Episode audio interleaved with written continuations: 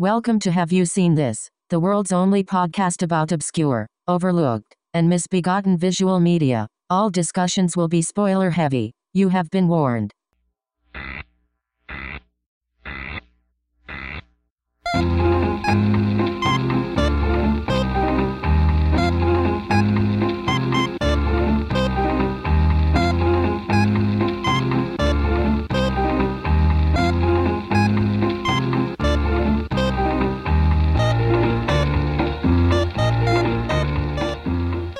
Welcome to Have You Seen This? It's Jen. And I am Tim's Wasted Life. Happy birthday, by the way, Tim. Oh, you know, I really feel it on days like today. Well, we're giving you a special little treat just for your birthday. And we're going to do this in a sneaky way. Like, we're releasing this at the end of the month, so you people will not actually know when Tim's birthday is. Hell, I don't even know. Because, it's just the day that I was adopted from the shelter. But we're giving Tim a nice little treat, and hopefully it will be a treat for you, the listeners. Before we get into it, though, I want to give a shout-out to a new patron. Yeah, give them some treats. Yes, James, thank you for joining us at our Patreon, patreon.com/haveyouseenthis, and for a pledge of as low as $2 a month, you can be cool like James. So check us out, patreon.com/haveyouseenthis, if you like the show. And throw us a little chump change, because you get 2 extra bonus episodes for cheap. Yeah, that's $1 an episode. Why are we only charging $2? Hang on. It's just what you're worth. I get $1, but Jen gets $1, everyone's happy. But having said that, let's get to the dessert. It is a rich one. We're stretching... I don't know if we're stretching the premise of the show, because this movie did actually flop when it came out. It was considered a disappointment because there was a lot of hope riding on it, but it did not do the box office numbers that people hoped for, but it became a cult hit on home media. Yeah, it made no money, and instead its sad, pathetic legacy is an enduring cultural impact. Yeah, and it really has seeped completely into the culture. It has not enabled people to be any smarter about media, because people still misinterpret it all the fucking time. Yeah. People will really see what they want to see. But why don't you, Tim, since you are the birthday boy, why don't you tell us what we're talking about today? We are talking about 1999's Fight Club. It is from David Fincher at what I want to describe as the height of his power. He's, gone on to have, what seems like free reign on the movies that he's done since, but in my opinion, none of them measure up to just the tour de force that is Fight Club. I mean, it comes from a great book. It's a great story, great casting, directing, dialogue, soundtrack. So much of it is just, blew me away in the theater when I was, in my early 20s, which is the age to see Fight Club. But yeah, it's just a phenomenal movie that has had a lasting cultural impact. I think what the reason that we can address this on the show is because the impact and what people take away from this movie is kind of the misbegotten part of it. Yeah, that's a good point. Yeah, because the movie itself, it seems really easy to grasp, and yet...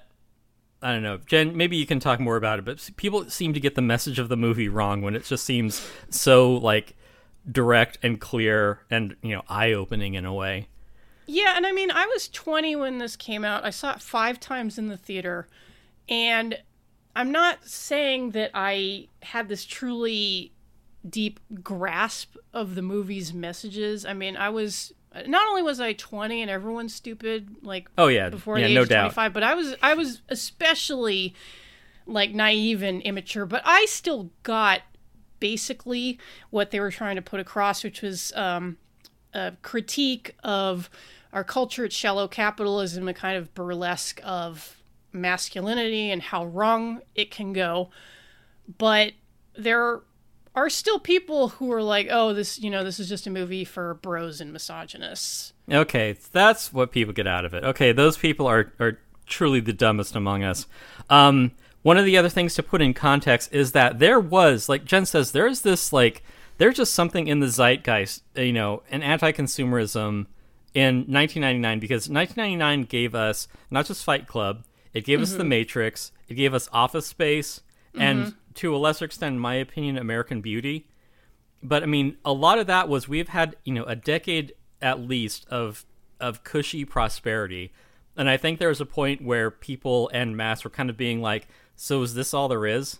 Like, is this it? Like, you work a cushy, you know, job and you buy stuff, and then that's all there is to it. 2 years later, you know, never mind what might have been, because the world changed and, you know, absolutely went to shit. But there was something in 99 that people were really feeling about, you know, is this all there is? Is this what we really want? Yeah, I don't have a lot of nostalgia for the 90s. They were kind of a stupid, self-satisfied We decade. Had no idea how good we had it. This is kind of like a really key Generation X movie. This movie was certainly important to me. You know, young college Gen. I saw it 5 times in the theater. Like, the other movie that I saw a bunch of times in 1999 was The Matrix, for a grand total of 8 times. I think I probably saw American Beauty like 5 or 6 times too. Yeah.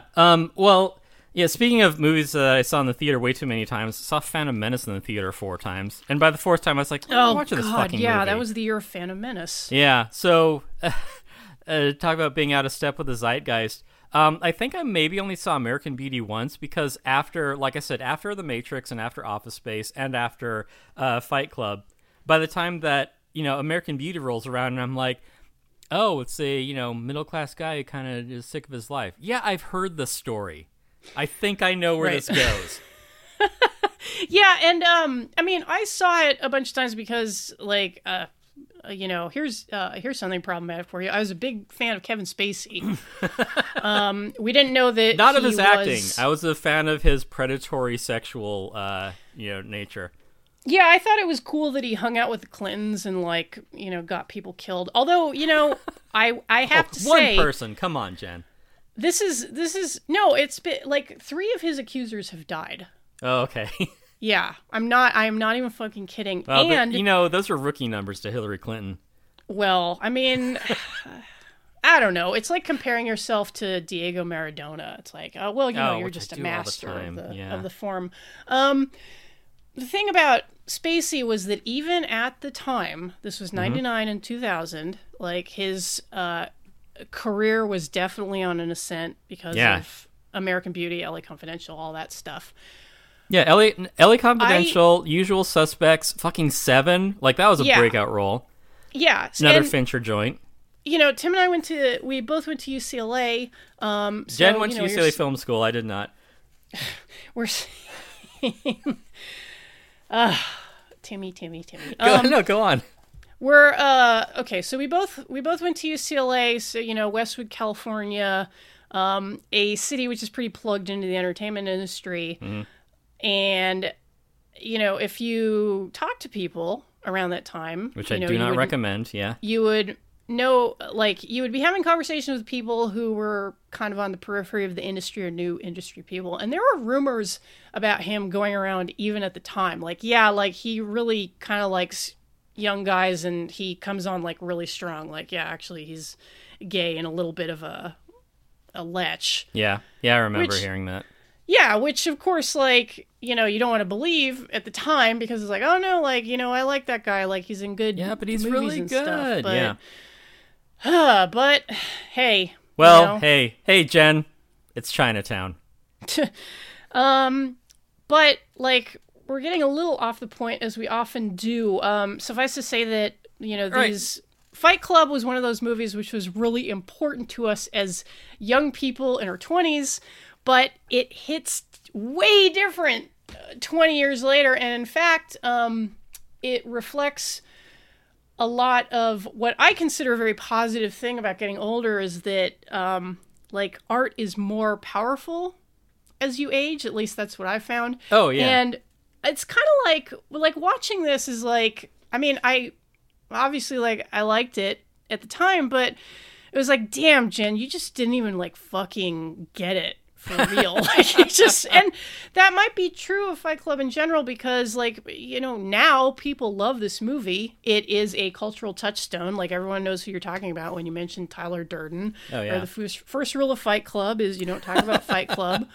We're breaking the rule, but who cares? Yeah, I'm a chick, so they wouldn't let me in Fight Club anyway. That's fine. Yeah. But, you know, a movie that is popular might have depths that the larger audience isn't quite, like, glomming onto. Mm-hmm. And I think that might have a lot to do with why this movie is still contentious to this day.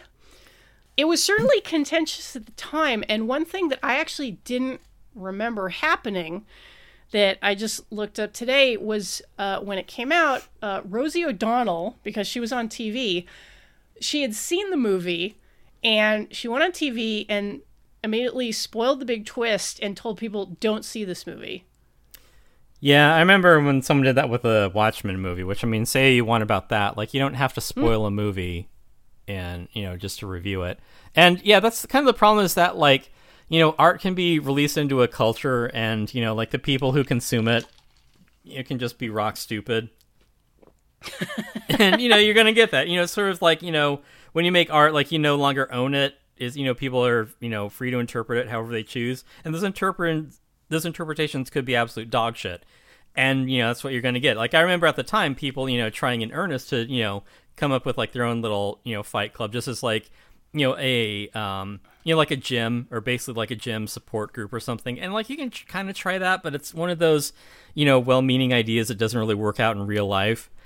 I would actually be really curious to see a Fight Club founded in real life, like how that would actually go down, because there's a limit to the number of bare knuckle punches to the face you can take without becoming severely debilitated. Right. Well, I mean, it does exist as an abstract notion, and it has, like, I mean, the movie has, like, such a huge concept behind it. Maybe not that huge if you are, you know, a Buddhist, but, you know, the idea of stop holding on so tightly to the life that you have and just, like, you know, let it ride, let the chips fall where they may, as the movie tells you. And slide. That is, like, such a huge thing, I think, for a, like, I bring it up twice. I think this is such a huge concept for a non-Buddhist person to take on, because, you know, I mean, even the narrator, you know, he describes himself as, like, this warm little light, you know, that the world is crowding itself around, and, like, that is precious to you. Like, your life and your existence and your things and your stuff and all your you know, dumb IKEA furniture and your crappy job that you don't really, you know, that you aren't invested in, like, that, these, you form an attachment to. And, you know, the notion of karma is, like, you know, this notion of attachment to things, you know, attachment to, like, you know, inanimate objects or, you know, relationships in your life or things that, you know, things that affect you, where it's like you have to be able to, like, be glad that you have them, but also be able to let them go. And that I feel is the kind of the difficult, you know, concept at the core of Fight Club is, you know, and it does explicitly tell you as much. It's like you have to accept that someday you will die. And that is really the struggle that the narrator has is that he's living this stupid, pointless, go nowhere life, which I think any 20-something can relate to, especially now, you know, people flipping burgers for wages that, you know, aren't enough to, like, afford, you know, rent on a one-bedroom apartment. Well, 20 years on, you know, the people who would be the analogs to the narrator's character, like, there's no way in hell they could afford that 1,700 square foot condo. Right. Yeah. Yeah. I mean, he is, and there are a lot of unfortunate buzzwords that have, you know, entered the zeitgeist since Fight Club, but Fight Club had already addressed them. You know, we just didn't have the language to discuss them. The narrator lives a very privileged lifestyle. Like, he has, you know, a job that he, you know, is barely present for. It affords him a comfortable lifestyle where he's able to, like, buy stuff to fill this void in his life, you know, that is caused by its complete lack of, you know, substance and meaning. But he's doing all right for himself. And, you know, there's that fear of, like, you know, losing your apartment and losing all your, you know, versatile solutions for living. You know, what happened if you, like, just chucked it all away and went to go live in some tenement, you know, a half mile from, you know, the next person, from, you know, anywhere from civilization? What if you had to live, basically like a homeless person? My apologies to everyone in L.A. right now, of which, half of them are currently unhoused. You know what? Nowadays, that house on Paper Street, like the move would be to like fix it up and then flip it. Oh, yeah. Yeah, it'd be like the Ghostbusters, wisest investment was buying, a corner commercial building in like, Manhattan. And the neighborhood is like a demilitarized zone. That's what it is. You get in at the bottom. Yeah. But to go back to something that you mentioned, Tim, which I also picked up on throughout the movie, there are a lot of phrases and concepts in this movie which could be mapped onto Buddhism. Mm-hmm. And watching this, it hit me. I was like, oh my God, I understand for the first time how Buddhism can get twisted into fascism. Lay it on me. Well, because that's the direction that, Tyler Durden and Project Mayhem end up going in is, what starts as kind of an impromptu support group for men becomes like a militarized organization. And while a lot of let's be real, like a lot of the goals of Project Mayhem are like extremely funny or like, righteous. Yeah. Yeah. They're benign. Yeah. Well, like, I don't even know if I would say benign. I would say like very, like extremely disruptive, either in like a funny or even an approaching revolutionary kind of way. Right. Well, then there's the point where, like, there's a definite point in the narrative where things start to curdle, and Tyler becomes more like a cult leader, and all of a sudden his followers are all dressed in black and acting like they're in a boot camp, and they're doing these mysterious operations, which, like, the narrator, in his awake state is, like, not privy to, and it's all like out of his control.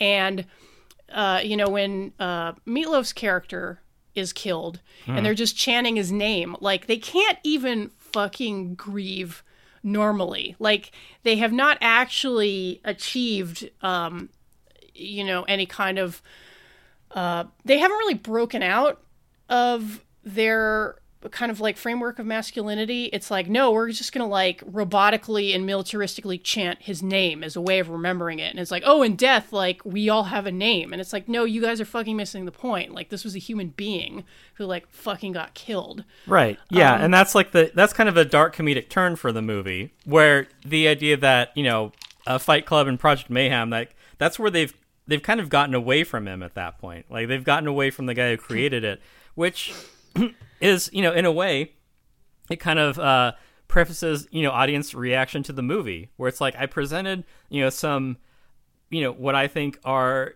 some, the movie presents some solid ideas about, living a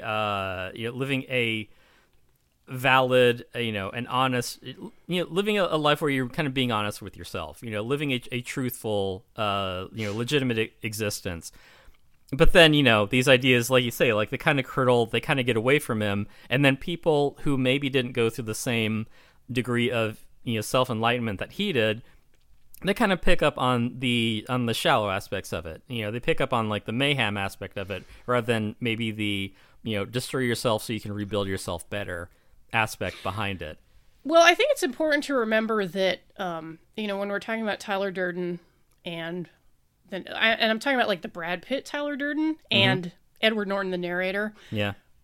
Like there's a reason that Tyler Durden, like the Brad Pitt, Tyler Durden is not like a fully like self-actualized personality. He's a fragment of a personality. And as such, he represents certain aspects of like the Edward Norton character, like the, yeah, I mean, you have this id and this ego that are at odds with each other, and the movie is about their synthesis, ultimately. Yeah, the intensely masculine man of action. And, yeah, I look like you want to look, I fuck like you want to fuck, I'm free in all the ways that you are not. Yeah, and like there's a reason that... I can quote this movie endlessly, but, you asked me during the day, did you order pens with blue ink or black? And I can't remember. It is a very quotable one, and I've endlessly seen it enough that I almost knew it by heart. But again, coming back to it like years after the last time I had watched it, it really was that much richer for me, like, because at least the way I was seeing it was as like a profoundly cynical narrative about masculinity and how absolutely awry that can go. Are you talking about like the Project Mayhem element of it, or do you see that as like the through line of the movie? Well, that's I guess you could call it the through line of the movie, but it's also how Tyler Durden embodies like all of the worst aspects of masculinity. Like, I mean, like, and Fincher was definitely aware of this because like he's mentioned before, like, you know, like you don't want, on the one hand, you don't want the audience to idolize Tyler, but you want them to love him. And it's like, he is fucking cool. Like, yeah, he's a cool guy. He's Brad Pitt. You can't take your eyes off him. Like, he's a star, but he's also like a really malignant personality. I mean, like when the way that he acts after like the first time he fucks Marla, it's like, you know, very glib, like, oh, he calls her, you know, stupid coos. Like his attitude is that of like, he's the aspect of the narrator's personality which just has like complete contempt for women. Like, you know, she's a hole, like, fuck him, you're done. I don't know, maybe he just sees, you know, he sees that for what it is. Like they are, you know, kind of two sides of the same coin. You know, he's, he is sort of this unrestrained id, you know, like you said, like, you know, he, if, you know, like, Jen, I think you can relate to this. Like, you're able to, if you, you know, in your daily life were able to like dress however you pleased, like, you know, damn the consequences, that's an enviable life. Yeah, exactly. I've, you know, seen it. It's because I don't have a real job, Tim. Right, yeah. And, you know, if you're...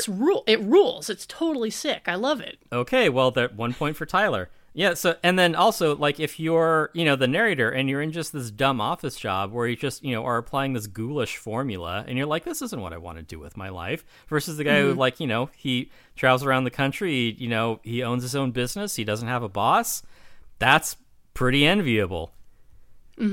So, yeah, to see, like, it's where he would like to be. And no, absolutely, because, like, it's kind of like, you know, like, when everybody got mad at, like, Last Temptation of Christ.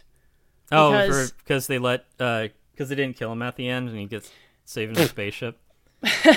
Well, no, because like they depicted Jesus being tempted. Like, you know, he has he has sex, he has a family, you know, he sees like this whole other life which he could have if he wasn't like a fucking Messiah. Yeah, just sell out, dude.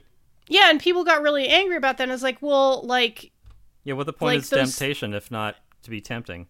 Yeah, it's like it has to like be, it has, yeah, like, exactly, it has to fucking be tempting. Yeah. Like, you can't just be like, oh, like, you know, it would be like kind of okay if I just gave this up and like didn't get crucified and had a family, like, that would be okay, I guess. It's like, no, it has to be like, there has to be this real sense of, yeah, like, it would be so much easier to not be, you know, sacrificed for the, you know, for the sake of all mankind. Like, it would be easier to like let someone else do that. Yeah, and so, you know, like, the casting is very apt in this movie because you have Edward Norton, who's, you know, very gifted actor, but, you know, he's not a Brad Pitt. He's like, yeah, you know, he's, I mean, he is not nebbishy, but he's like, you know, he's slight. He doesn't have like a, you know, like a chiseled face. And then like you look at Brad Pitt as Tyler Durden, like, there's a particular shot in the movie, and I know you all noticed this shot. It's when it's a scene in the Fight Club where he just kind of like rears back into the light, and you see his pants. Yeah, you see like his exquisite torso, and this is immediately after a scene where they were on like public transportation and like laughing at a Gucci ad of like a really like, yeah, built, is that what a man looks like? guy. And it's like, oh, haha, like, that's so stupid. But it's like, hey, look at Tyler Durden. Like, he looks like he has the body of a god. And right. you know you want to fucking look like this. I did, when I was looking for current takes on the movie Fight Club, I did find one that was delightfully piquant. Yeah, the thing that we're dancing around that we should have opened up with immediately. Like, this is the, like, genesis of the Chad incel meme. I mean, yeah, Tyler's the Chad and narrator's the incel. Like, that's, you can't put it any more plainly than that. Again, we didn't have the language to describe it at the time, but in hindsight, we do. Well, that was the other thing that really hit me watching this movie was like, oh my God, this prefigured so much, like, yeah, really no idea. Awful shit, like you know, incels, like pickup artist shit, like Gamergate, like MGTOW. All. Yeah. Yeah, privileged, like, safe spaces. They're MGTOWs. Yeah. Yeah, just like essential, the whole like essential workers, I identify as, you know, ... It's all in there. Yeah. The power of collective action. Blue collar jobs. Well, I'm specifically talking about, like, in this instance, I'm talking about, like, God, and I wish there's a better fucking phrase for it than toxic masculinity, because that is, like, it's such a dumb, reductive phrase. It's, right. like, used by the stupidest people. It's often used to, like, critique this movie, like, really unfairly, like, not realizing that this movie is actually, like, you know, dismantling a lot of those notions. It's like, this movie is so far ahead of what your opinion is. You know, you think it's, you're like all turned around. So yeah, so it's like it is a teardown of all these things that we now live with, and right. it really prefigures a lot of these. Yeah, it was all internet... right there, but people were too, like, you know, they're too put off to get it, and that's the problem. Yeah, like, it prefigures a lot of these, like, internet subcultures where men were turning to each other for support, which, you know, is a great valid. Like, human impulse. Yeah, but, you know, it's like when you just join a subreddit and, like, you just reify each other's worst ideas, like, all day, every day, right? Then you get something like you get the perversion of this kind of, like, revolutionary action that is depicted in the movie. But anyway, this was a tweet that I found where someone says, "Whoever did Fight Club, Brad Pitt's wardrobe needs they coochie ate, like, all the way from the back." Oh, you found my alt.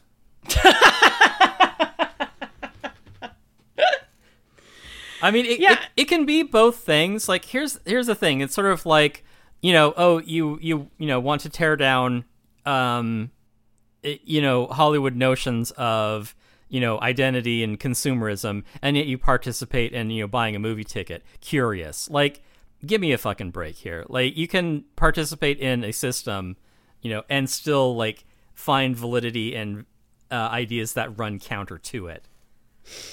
Right. Well, what, like, so, what are you specifically referring to in the movie with that? Well, so I'm referring to, like, the person being like, oh, this wardrobe person, you know, needs their ass ate or whatever.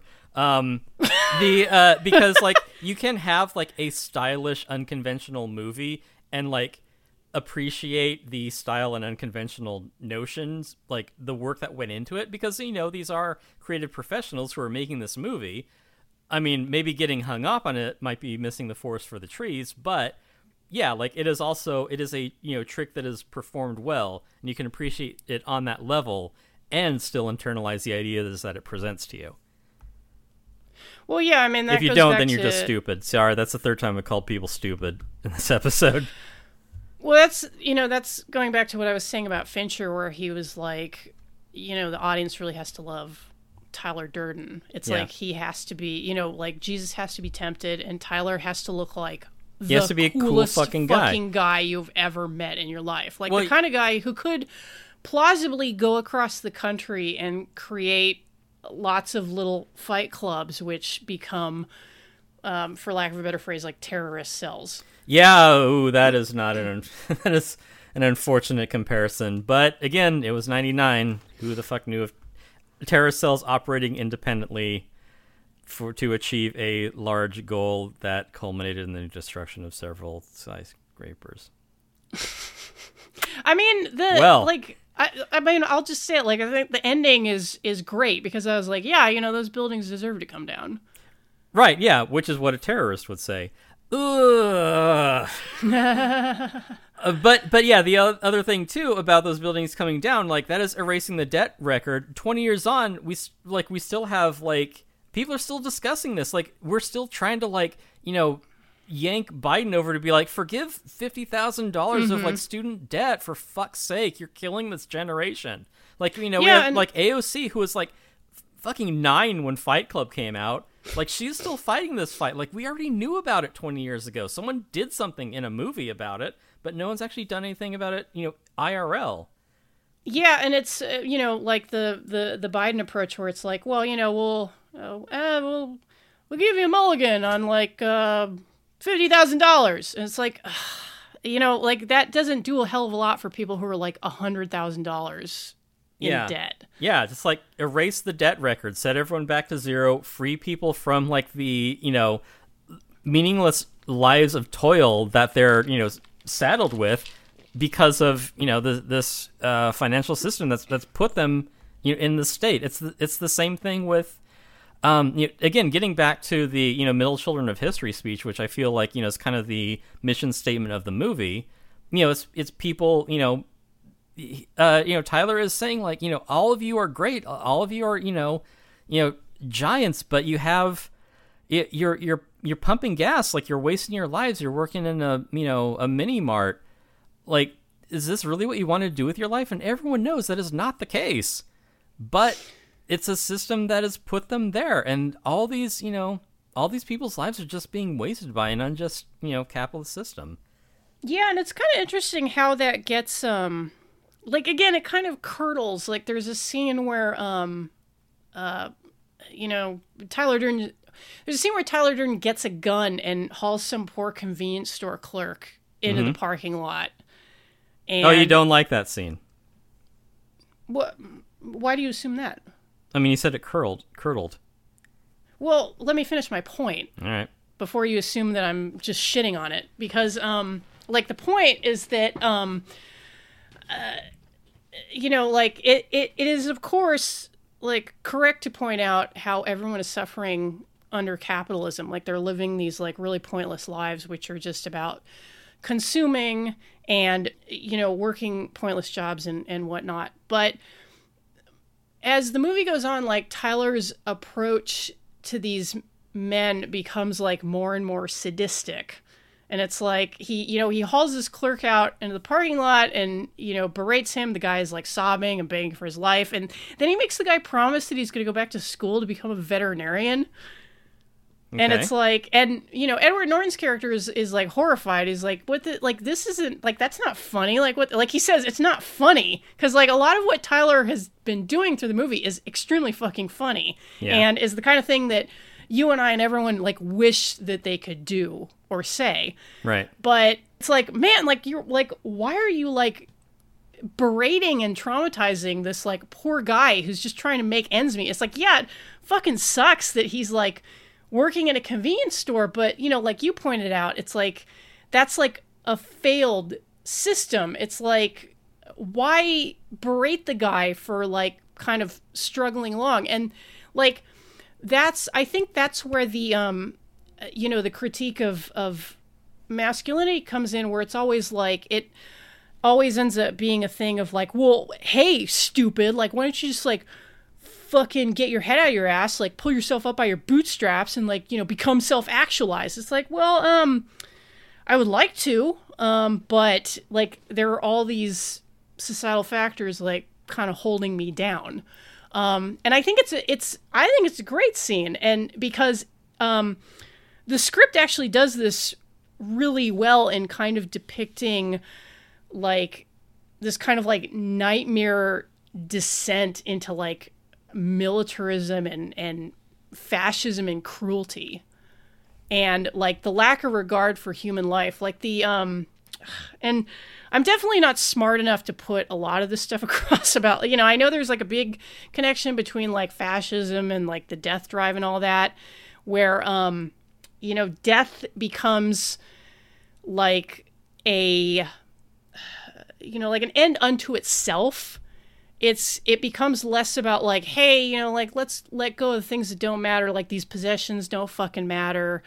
Like just let it all go. And it's like, no, like, you know, turn yourself into a kamikaze for this like arcane cause. Like just fucking kill yourself and it'll be fucking awesome. And then we'll all chant your name after you die. And that's like very nihilistic. And that's, I think that's why, that's where like Project Mayhem like goes so wrong. And, I think it's telling in the movie that, you know, the narrator, like, you know, he starts off trying to get human connection through these like support groups, which are, you know, sort of like they play a little bit for laughs, like, you know, yeah, and it's easy to play for laughs because like the character himself is not invested in any of it. Like they're just, you know, caricatures to him. Yeah, it's like that kind of like, well, you know, it's like another thing, which there's a lot of these days, which is kind of like detached irony where it's like, yeah, kind of, yeah, it's like, oh, it sucks about your sickle cell. I'm white and I clearly don't have it, but yeah, oh man, that must be a real drag. I don't know. Yeah, I mean, yeah, even, you know, Marla, you know, going up into the testicular cancer group, like she doesn't have testicles. Yeah, and it, you know, it's like the kind of like atrocity tourism and like in disconnection. Yeah, that ironic detachment for sure. Yeah, and the narrator doesn't kind of like you know, he's like the Tyler Durden aspect of his personality. I mean, he is Tyler Durden, but like it's easier to call Brad Pitt Tyler Durden. Mm-hmm. The Tyler Durden aspect of his personality is absolutely correct to be like, dude, like, you know, stop being such a pussy. Like, forget about all this crap in your apartment. Mm-hmm. Don't be so chicken shit that you can't even ask someone for a place to stay. Yeah. Like, you know, like sack up a little bit, and it, like those motives are correct, but then to kind of like just scream right past like any genuine self-reflection or emotional connection with other human beings and go right into these kind of violent, sadistic actions. Like Fight Club is really good at kind of drawing out that narrative, like the descent, where you think like, hey, like, you know, Tyler Durden could be this guy's salvation. And it's like, oh no, like this is out of control. Like this is not a healthy place to go. Yeah. That's where he becomes the antagonist because, you know, otherwise, you know, you don't have a movie. Yeah. And like a lot of the, whereas a lot of like, sorry to cut you off, Tim, but I just want to make this point really quick where like, you know, a lot of the Project Mayhem actions are like quite, like I said, like, you know, like quite righteous, right? Because they are very revolutionary and disruptive. But then there's a point where they just become like, well, yeah, the movie calls it out. It's like you're going around like in black ski mask blowing stuff up. What did you expect to happen? Well, you know what it is? It's like Tyler Durden is ad busters. Okay. Where it's like, oh, well, like, you know, fuck you and your corporate bullshit, man. It's like, okay, well, like, what do we do? And like, I think it's very telling that, you know, in this movie, like, you know, you have one woman, you have Marla, who's incredibly important to the story. And I fucking love the character of Marla Singer. Right. Yeah. The only place that children appear is like a cutaway gag. I don't even remember any children in that movie. Well, you know, because like Tyler splices single frames of pornography into like kids' movies, and then you see like a Jen, little girl crying. You're a projectionist. Yeah. Oh yeah, I used to do that all the time. Cool. But is that what happened with that print? Oh, Tim, god damn it! I'm bleeping that. All right. I don't want to cop to that yet. Okay. No, but shit, I lost my train of thought because my guilt over is so profound. Yeah, there weren't any kids in the movie. And, you know, I know that this is a movie about like young men and their search for identity, but like there's a reason that like any kind of like familial relationship, like, just isn't even on the radar beyond, like, realizing how inadequate your father was, because he was absent, basically, mm-hmm. or you just didn't connect with the guy at all because, like, neither of you, like, knew how to do that. It's just, like, not, it is not even on the radar for these guys. Yeah. So let's see, rewinding. Yeah, there's, you know, what do you expect to happen? It's interesting too that a lot of the performance art done under Project Mayhem is sort of, you know, damage to capital, and I know that we've seen recently, you know, especially with like the George Floyd things and Antifa. I mean, you know, Project Mayhem is kind of Antifa a little.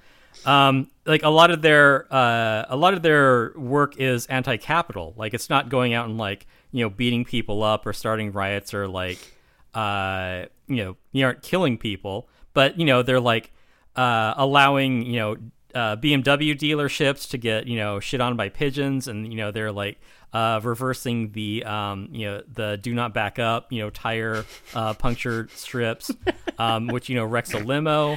And even in the commentary, they're talking about, you know, like, when they hit the, you know, like, when they set off the airbags of that VW Beetle. But, like, as they're going through, and that scene is kind of instructive too about, like, the philosophy of Project Mayhem, is that, like, they pass up, like, just kind of like a Civic or just some, like, nothing car, and one of them is like, leave it. Because that is I was going to say, it's a proletarian working person's car. Like, you don't need to. Yeah, it's a proletariat car, or proletarian. Yeah, but then, like, and this is something that, you know, Ed Norton mentioned in the commentary when they, you know, set off the airbags in that Beetle, like, that to him, you know, encapsulated, you know, an automaker, like a corporation selling back, like, this, you know, peace and love '60s vibe. Like, it's like, oh hey, you can buy that now. And so, like, that's the reason that they, you know, damage that car, because they're like, you know, it is a disingenuous message that the, you know, new, you know, reintroduced VW Beetle is trying to send to consumers. Yeah, because I was going to say that was right around the time when they're like, we're bringing the Beetle back, and it's like, don't you like? I remember those commercials where it was like the little Beetle. Yeah, it is always of. Yeah, it's always of, like, you know, getting you to, like, buy stuff by, you know, selling you an identity, and it's what, you know, the narrator of the movie has gone through, and it's what a lot of people in the audience go through. I'd have to disagree with you about the you know, the Raymond K. Hessel scene, mostly because like, viewing it from a performance art point of view, the thing, like, I just as a brief sidebar. I was hanging out with a couple of performance artists who were way more bold and daring and innovative than I am. Unfortunately, I can't remember their names because at the time I was drunk off my ass, but I made an excellent point to one of them. Fuck, what was her name? She's incredible, by the way. But I made a point to her about, like, what is the purpose of performance art? And I don't like that in the movie. One of the headlines is performance artist, quote, molested. And I'm just like, oh, performance art is important. It is a legitimate art form. But the point that I made to her that I cannot get back because I haven't reached that perfect level of drunkenness is that the importance of performance art is it is taking something that you have never thought of and extrapolates it to such a ridiculous degree that you have to, like, take a second to step back and think about it. Mm-hmm. There's a performance artist I love, despite not being able to pronounce his name, Tenzing He. I don't know. He's done a couple of works that he describes as elaborate ways of wasting time. Mm-hmm. There is one where he didn't go inside for a year. That was it. The performance was, I will not live indoors for, you know, from this hour on this date until this day, 1 year, you know, 1 year hence. He did one where he had to punch a clock every hour. That's it. Like, he, you know, it was hooked up to a camera, so, you know, you got him punching the clock every hour on the hour, and, you know, you got a nice film that comes out of it of, you know, the hands spinning away. His hair gets longer, then he shaves it all off. His hair gets longer, he shaves it all off. A year he does that. Another one of him, oh, no, I think this was, God, I'm so terrible with names. God, the not the audience is listening. The Artist is Present. where she Marina Abramovic. Abramovic, yes. Which is ironic because, you know, this other performance artist doesn't like her, but I mean, name me two performance artists. Actually, I just named two. I butchered both of them. That's beside the point. Let me do another line of speed real quick. So the point of, you know, Tenzing Hei's work, I've butchered his name. We can drop his name in the show notes. Yeah, just the thing about Mr. Black. In his performance work, the performance work that I like from Mr. Black is that the what he's doing is he is showing you something that you have never given a second thought of, and he's showing it to you to such an insane degree that to look at it again, you're like, wait a goddamn minute, this is nuts.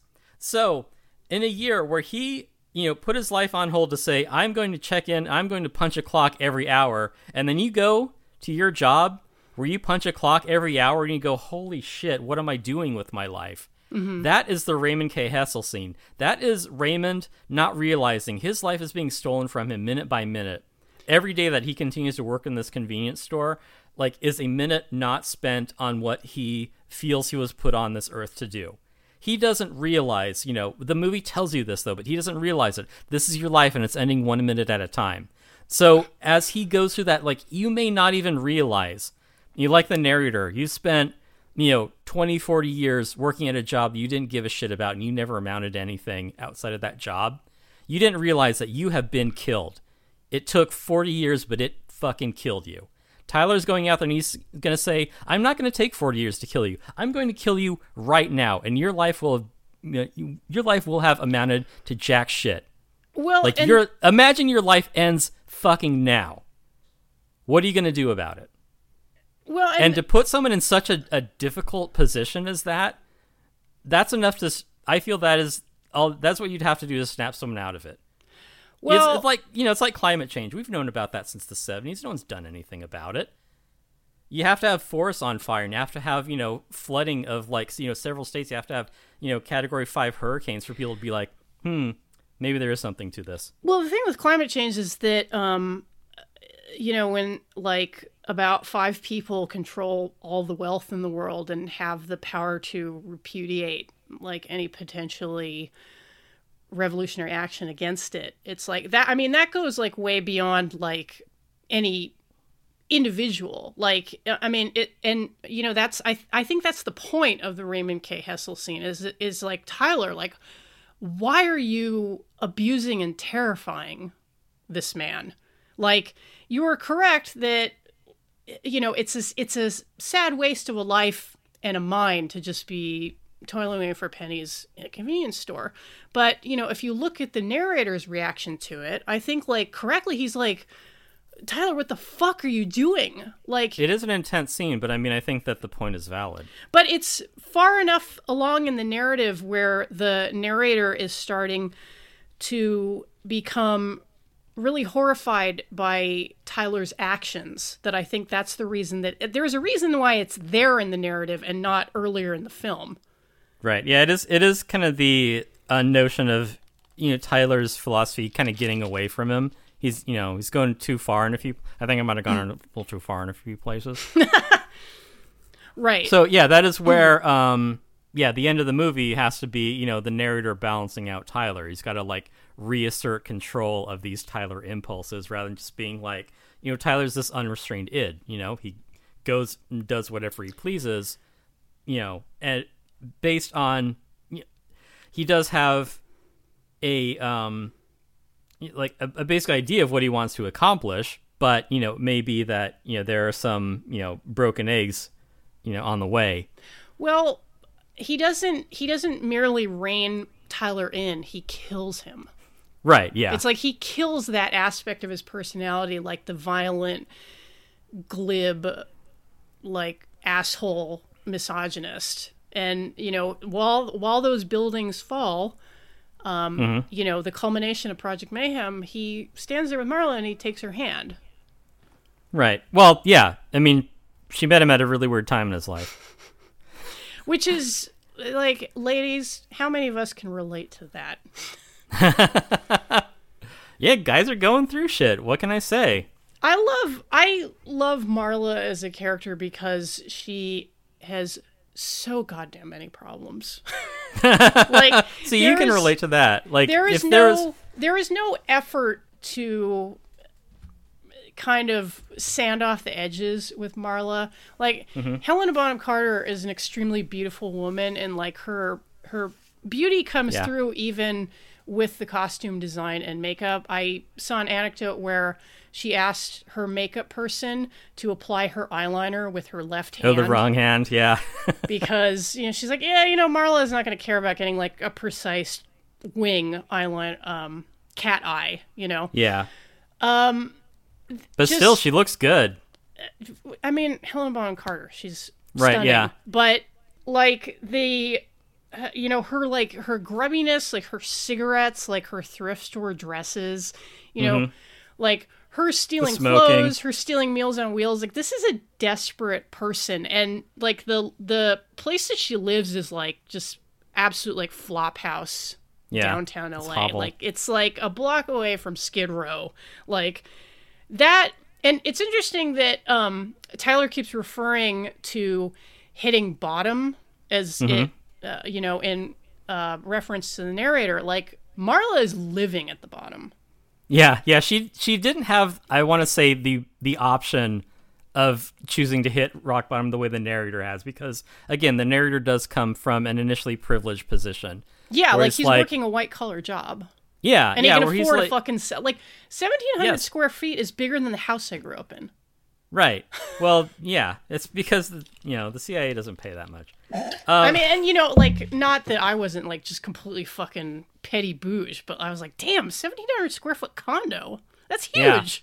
Yeah. So the two of them are kind of, you know, they're on the same track. It's just that he's, you know, sort of, you know, dipping his toe into it. Like, he's the fucking tourist in all this, whereas, you know, Marla's, like, she's a little bit ahead of him. In that she kind of is genuinely embodying that lifestyle because she doesn't really have a choice in the matter.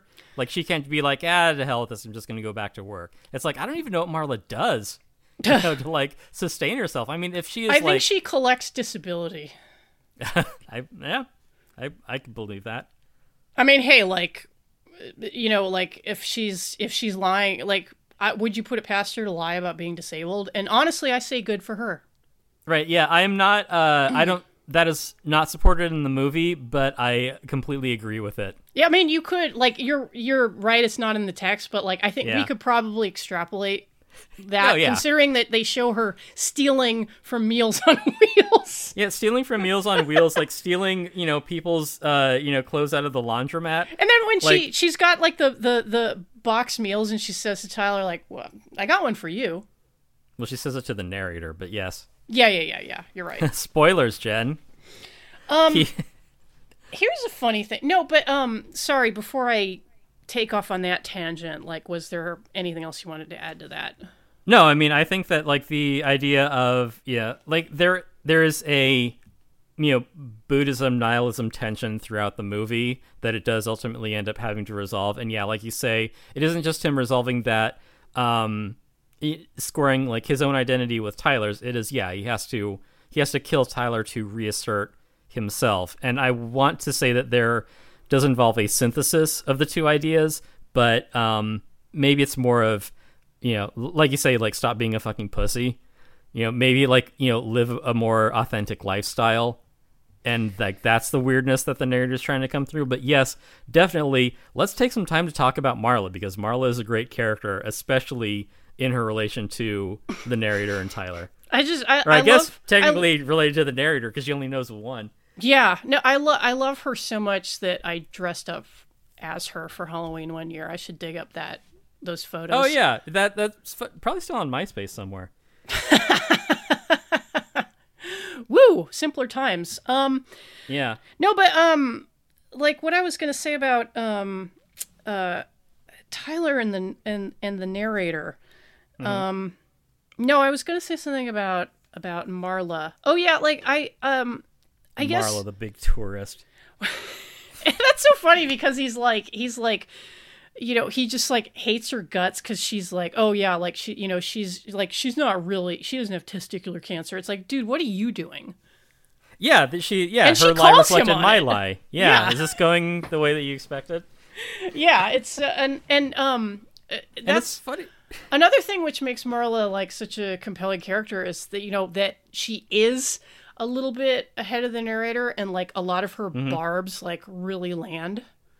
Well, yeah, she understands him better than he understands himself, because he is only like just getting into this. Well, because like she's like, I mean, she's a fucked up mess, but like she like, I feel like as a woman, she's had a little bit more of an emotional, she has a better, more emotional resources to draw upon, or more of like an infrastructure to work with.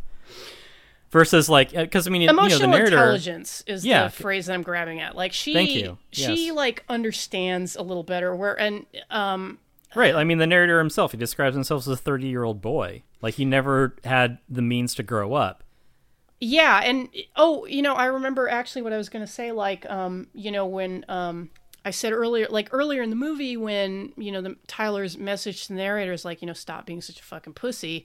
Like, I think the next stage of development is, not that I have a problem with people saying pussy, but like he has to carve away like that kind of, you know, veneer of like cool misogyny to like move forward, where it's like, you know, it isn't just like not being a fucking pussy. It's like just being a self-actualized person. Right, yeah, because I mean, Tyler refers to Marla as a sport fuck, which, I mean, that's the level that he relates to Marla on, which is kind of ironic, too, later on, you know, in the movie when, you know, she finally, you know, breaks up with the narrator, despite, like, laying out as much effort as, let's say, several of my exes have done to try and meet him halfway, paging Dr. Freud. But yeah, and she's like, yeah, you know, you're smart and funny, you're incredible in bed, and it's great because there's like this moment of Edward Norton being like, oh, yeah, all right, yeah, like, and it was so funny, like at that scene, which I remembered because like it always struck me as like an extremely funny moment and a nice little bit of business from Edward Norton. Like, my immediate thought was like, wow, Tim, how many times have you had this conversation with your girlfriends? Shut up. Shut up. The answer is all of them.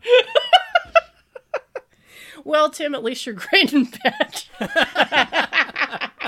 Well, and the thing too, like, yeah, going back and watching Fight Club again, and just like, you know, once you see the turn, because, you know, there is great depth in Marla's character and in her relation to the others, because you watch Fight Club the first time and you're like, what the fuck is Marla's deal? Yeah, like, at 20, I had no frame of reference for any of the relationship stuff in this movie. Like, and now, like, at 42...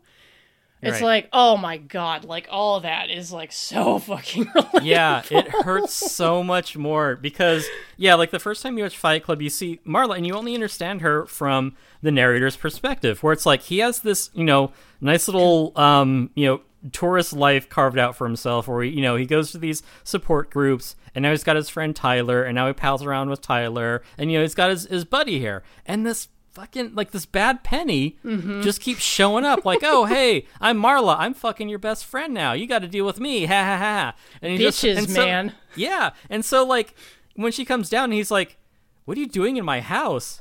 And then to like, after you've seen the movie once and you're just like, oh, Tim, you're such a fucking idiot, narrator, whatever his name is. It's so funny because like as a 20-year-old, painful catharsis. Yeah, like as a 20-year-old watching this movie in the theater, like this is how stupid I was. Even seeing that movie for the second, third, fourth, and fifth time, I still split Edward Norton from Brad Pitt as I was watching it. I swear to God, like I still, like, even though I knew that like technically it was the same guy, I was still framing this as like a fight between like two separate individuals. And now watching it, it's like, you know, like knowing the premise and really seeing what's going on, it's the whole time, like right from the beginning, I'm like, oh, you know, this is a man warring with himself.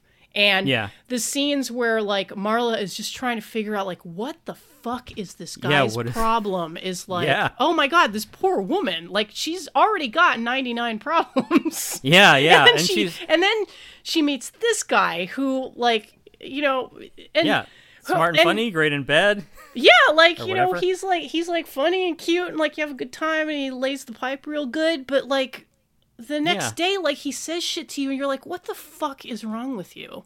Yeah, like it's like, I mean, more than anything, it's like, what did I do? Like I showed up to your house and we fucked and we had a great time and I'm still around and you're like, what are you doing in my house?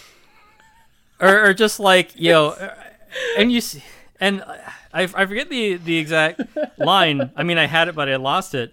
But, you know, she's just like, you know, you're so, you know, fucked up. I don't even know where to start. Yeah. And, you know, she's like, you know, singing that like quiet little song to herself as she leaves. And it's weird. Like there's this like oddly like centered shot of, you know, Ed Norton being like, OK, bye.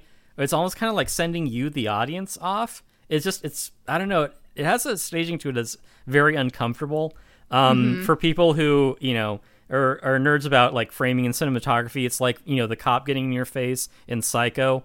I was just like right there. It is this kind of similar framing to it. But yeah, you can see like, you know, like Marla's just like so wounded by like his reaction that, you know, she's like sobbing at a bus stop, like, you know, waiting to like get back to her, you know, shitty flophouse apartment, you know, after like, at least she's got that big fat dildo. Yeah, it's not a threat to you though. But like the other thing too, like, is great, like after, you know, she took all the, you know, Vicodin or whatever to like kill herself, and then, you know, Woody, yeah, after he picks up the phone and then he, you know, shows up as Tyler and she's like, I called you. Yeah, that's just interesting, like this, you know, about face and his personality. I don't know what it is, like what came over him to like switch from this like, you know, kind of, you know, nebbish incel narrator into this, you know, into the Chad Tyler Durden. Well, I think like Chad Tyler is like, I mean, he is the guy who zeroes in on incredibly fucked up, damaged women and is like, hey, like, you know, I can get a piece of pussy out of this. Right. Well, yeah. Oh, I know what it is. It is finally when she just flatly is like, I just can't win with you, can I? Yeah. That is the part where it's like, because they've been fighting, like they've been sniping back and forth, and like even, yeah, because it is that, you know, sort of trifecta between, you know, her and him and Tyler, and it's even like an exquisitely written scene too, because it is the narrator reacting to Tyler and her reacting to the narrator, where he's like, you know. He's answering Tyler and she's like, well, what are you talking about? Like, you know, are we having sex or making love? Or like, what about, you know, is this a relationship or something? And he's like, oh, it's nothing. But like, he's saying it's nothing to Tyler. And she's like, what do you mean it's not nothing? Is this, you know, what is this? And it's the three of them interacting. Mm-hmm. It's just, it's so well written until finally, like, it all blows up. And it is, you know, like the narrator says, you know, it's Tyler's words coming out of my mouth, prefacing what, you know, you as the viewer will eventually realize, you know, it's the same person. And it is, I don't know. I don't have like a grand, you know, theory about what came out of that scene. It's just that it is executed so expertly. Well, you know, until finally it all comes, you know, to a stop where she's like, I just can't win with you, can I? Yeah. And it really, it really crystallizes, like, I think the, you know, the whole point of like the Marla narrator, Tyler triad is that for, you know, a lot of men, like they wall themselves off like so effectively from their partners. It is like talking to a different person. And there are some moments in the film where, you know, it's like, God damn it. What was the last movie? Oh yeah. Vampire's Kiss. Mm-hmm. Anytime that Nicolas Cage's character in that movie is who might be on the cusp of a genuine emotion or a moment of self-reflection, you know, he moves away. Like, you know, he leaves the gallery. I gotta take a piss, you know? Right, yeah. Tyler says, or the narrator says, you know, with Tyler's words in his mouth, this conversation is over, and he just slams the door. Right, and he is completely shutting Marla out from any knowledge of him, like, as a real person. It's like the only face that he can show to her is this really callous, cool guy who, you know, blows out her back walls and then leaves and then treats her like shit the next morning. Right. Well, the weird thing, I mean, it is the narrator treating her like shit the next morning. It's someone being like, who the fuck are you? Exactly. And it is, is weird too, because, you know, him closing the door off, like there's, you know, Tyler, you know, working in the basement and he's closing the door off. And, you know, one of the through lines is like, you know, don't mention, you know, me to her. Yeah. You know, don't talk to her about me, because, like, you know, Tyler is like the id, you know, he's this, you know, he's this, you know, core of who he wants to be, but like he can't bring that out to another person who, you know, he's more or less intimate with, because he hasn't figured out who Tyler is yet. Like he has to sort Tyler out on his own. Like he has to kill Tyler and then he's okay to be with Marla, because he's dealt with that side of himself. Well, and also because, like, I think in relationships a lot of times, like, people will not cop to any of their darker impulses. Like, I mean, he's like, he shows himself like as Tyler Durden, like, well, they're fucking or whatever, but like to actually like let her in on like what he does, like on a day-to-day basis. Yeah. Well, yeah, I mean, you're much freer when you're, you know, being Tyler. Yeah. Or when you're with Marla. Just, you know, moving about the country. Yeah. Yeah. Yeah. And I also like how, you know, they're with these characters, like, their different approaches to seeking connections with other people. Like, these are really damaged people who cannot connect to other humans, like, on any kind of, like, a real level, you know, which is why they see each other at these, like, support groups. And, like, Marla's way of reaching out to Tyler, I think, is something which you see, I don't want to say, like, a lot, but, like, you know, if you've ever known, like, damaged, manipulative people, like I've known a couple, yeah. The, you know, like, the threat of suicide as a way of, like, getting someone to pay attention to you. Mm-hmm. And it's, like, I'm not even, like, judging her for that, because it's like, wow, this is like a profoundly traumatized person, you know, like, call someone up and be like, hey, like, you know, I just took a bunch of Vicodin and, like, yeah. Ooh, that might have been a mistake. It's like, it is so manipulative, and it's like God, that is like so Marla. And, like, sure enough, she gets him to come over. Yeah, gets him to come over as Tyler. So, I mean, you can see why she would be attached. Tyler saved her life and gave her a good fuck. Yeah, and, you know, that's kind of like, geez, like, that's really how it goes sometimes, where it's like you get good things out of a relationship with a person who's, like, really bad for you. Like, she says to him... I'm going to have to take a couple of minutes and ponder that one. She says to him near the end of the movie when he forcefully puts her onto that bus, she's like, you're the worst thing that ever happened to me. Yeah. And it's like, oh, goddamn. Like, again, like, in your 40s... that hits so much harder than when you're just a dumb college student. Oh yeah, it's terrible. Yeah. What else is exquisitely painful about Marla's part of the movie? Marla, what a queen. What a coos.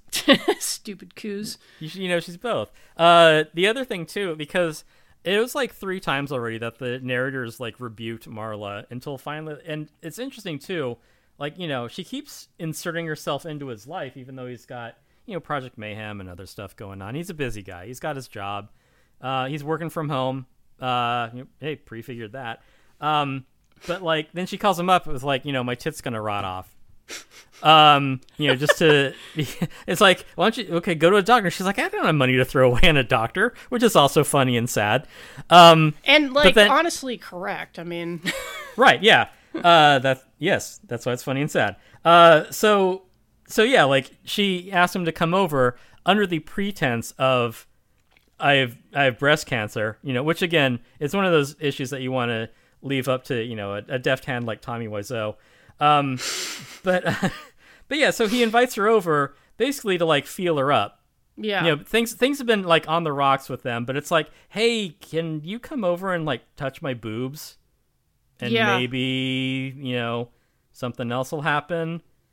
Yeah, it's like that And you see the way the scene goes is finally where, you know, she's like, I can return the favor. But then, you know, the narrator being the narrator is like, okay, I think we're done here. Which is like, oh, it's such like, oh, that's got to hurt. Like if you're putting yourself out there to try to like, you know, meet, you know, reach out to another person, someone who's important to you. And they're like, okay, well, it's been fun. It's been real.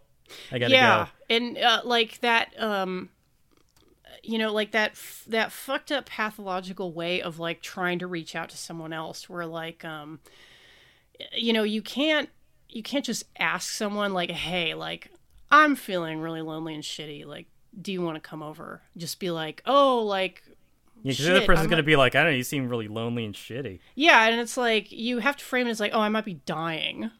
Right. Yeah. You know, which is like so funny and apt. And then, the way that, because, you know, he's in his narrator persona, he just, like, doesn't, like, you know, he's just not going to play along. He's like, okay, well, see ya. Yeah, it's like, are we done? Yeah. Yeah. Yeah, because he's, you know, he's still in his incel mode where, you know, even Tyler is like, well, you know, you fucked her. And he's like, I hadn't actually.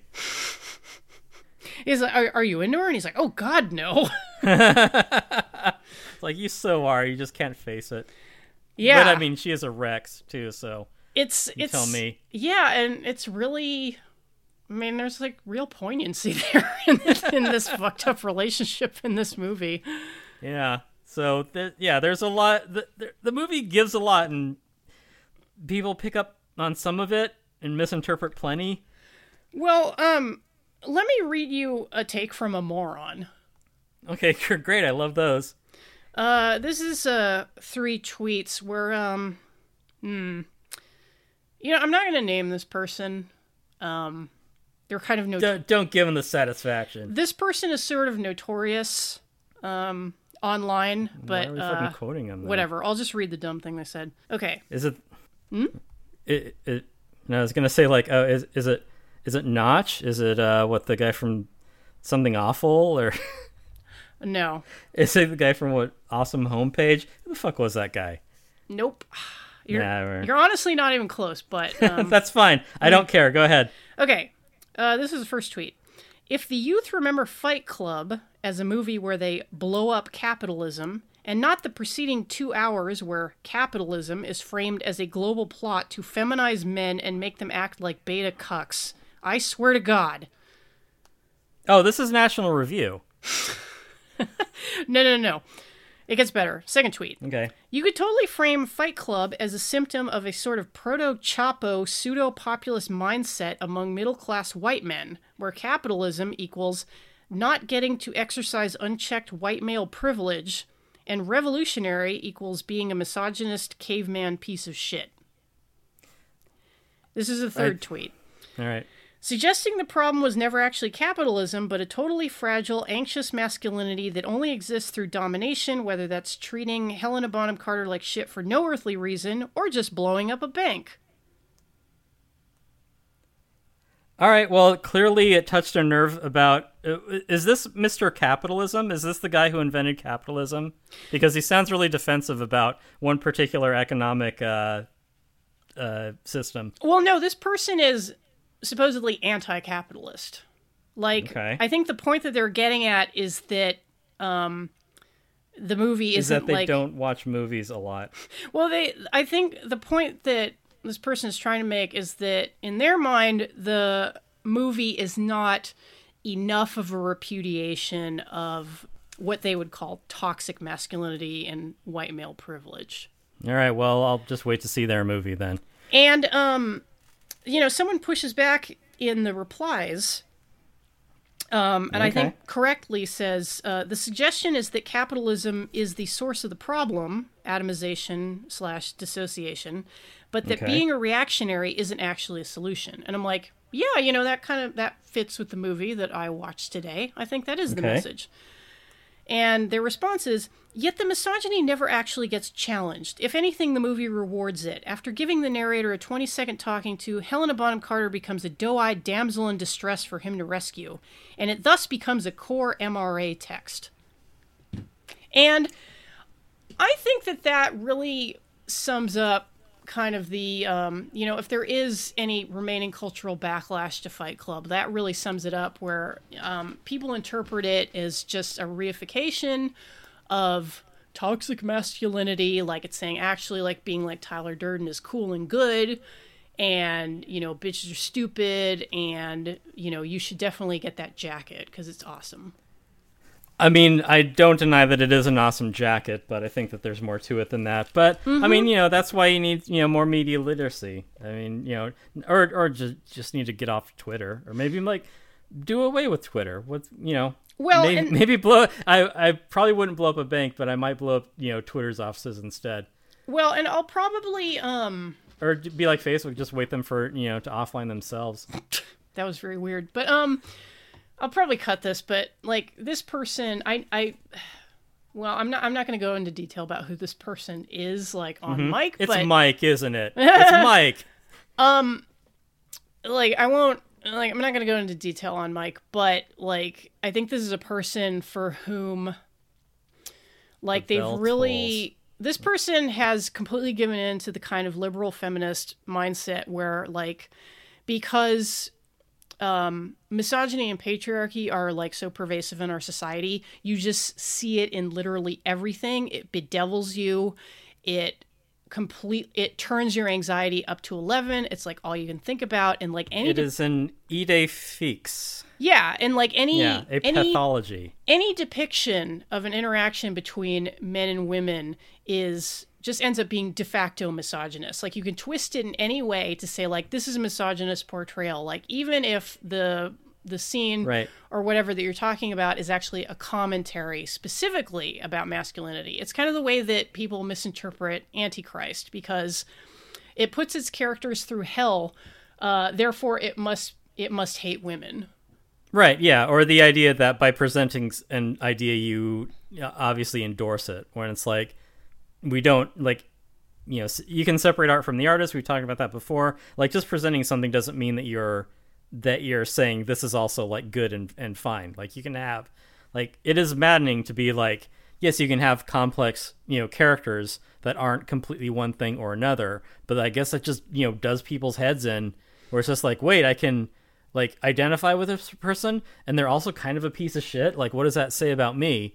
It's like, well, think about that. Like, work on yourself. I don't know.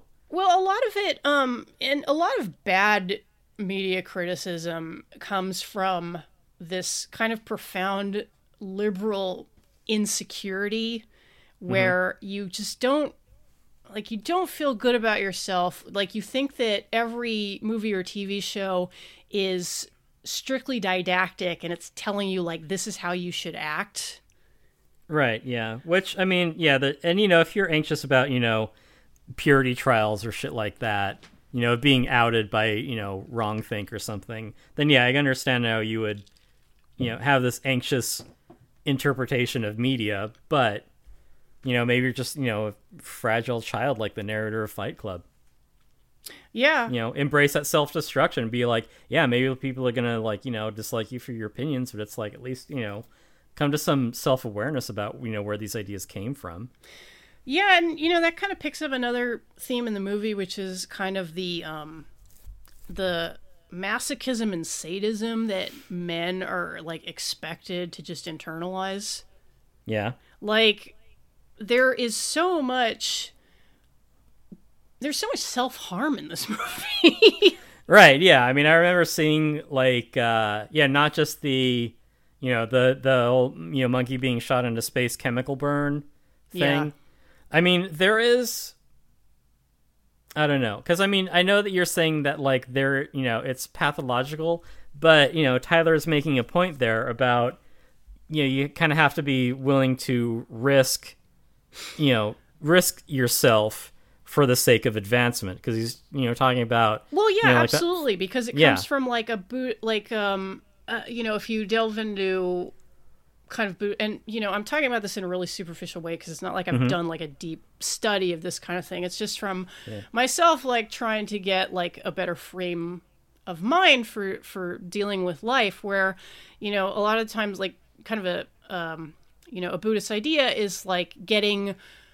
comfortable with discomfort, where instead of really, like, when you experience pain, like, you know, for example, if your friend has just applied chemicals to the back of your hand and it's burning and it's agony, like, you could freak out, like, trying to pull away from the pain, just anything to get it to stop, or you could accept it. Yeah, it's that hitting bottom. Yeah, like, you accept the pain and you achieve a kind of, like, equanimity where it's like, you know, in life there's going to be good and bad. Like, so you can't just constantly run away from painful experiences. And that is... Like, the narrator lives in that society which is, like, really anxious, conflict avoidant, like, just... Yeah. Really, like... Yeah, really, and that's really pathological in that respect. Yeah, and that's what, you know, that's the impetus for Fight Club. You know, it's, you know, we're talking saying, yeah, have you ever been in a fight? And he's like, no. And he's like, well, that's a good thing. Mm-hmm. And it's like, well, yeah, how much do you know about yourself if you've never been in a fight? And it is one of those things where it's like, you know, when the chips are down, you know, when you're in trouble, what are you going to do? And you're like, well, you know, I'm smart by avoiding that this entire time. But if, you know, something is going to come your way that's going to be, you know, adverse, like, you know, if you're going to suffer a chemical burn or, you know, get beaten up, like, how do you bounce back from that? Like, by avoiding it your entire life and never, like, facing, you know, this difficult thing that is going to happen to you at some point. You know, it's, you know, it's, you know, chance favors the prepared. It is, you know, it is, you know, what is it? You know, sweat more in training, bleed less in battle. That sort of, you know, this sort of aphorism that it's like, if you know what to expect when things turn south, you're better prepared for, you know, for, you know, the bad times ahead. Yeah. And it also has a lot to do with, I think that you could say that the narrator is kind of living in this, this sort of a bubble.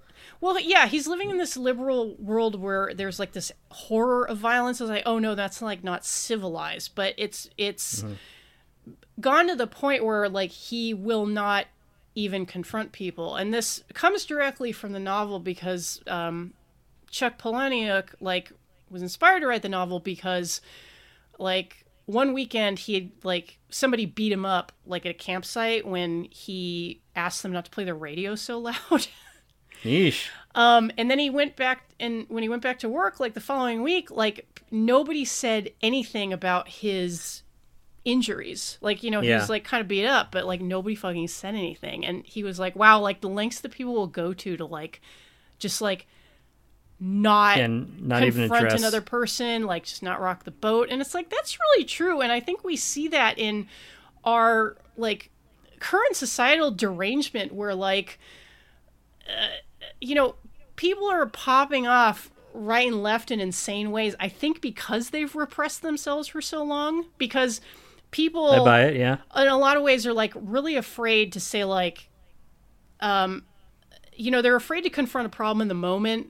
You know, like if someone, yeah, we had a whole section of people pop off in 2016 over the last 4 years. Well, yeah, and it's like, you know, because if you know, when you have conflict avoidant people, and God knows I've lived this, like. The problem with being like conflict avoidant is like, it, you know, it doesn't make you a pacifist. It just makes you the kind of person who internalizes their rage until it explodes.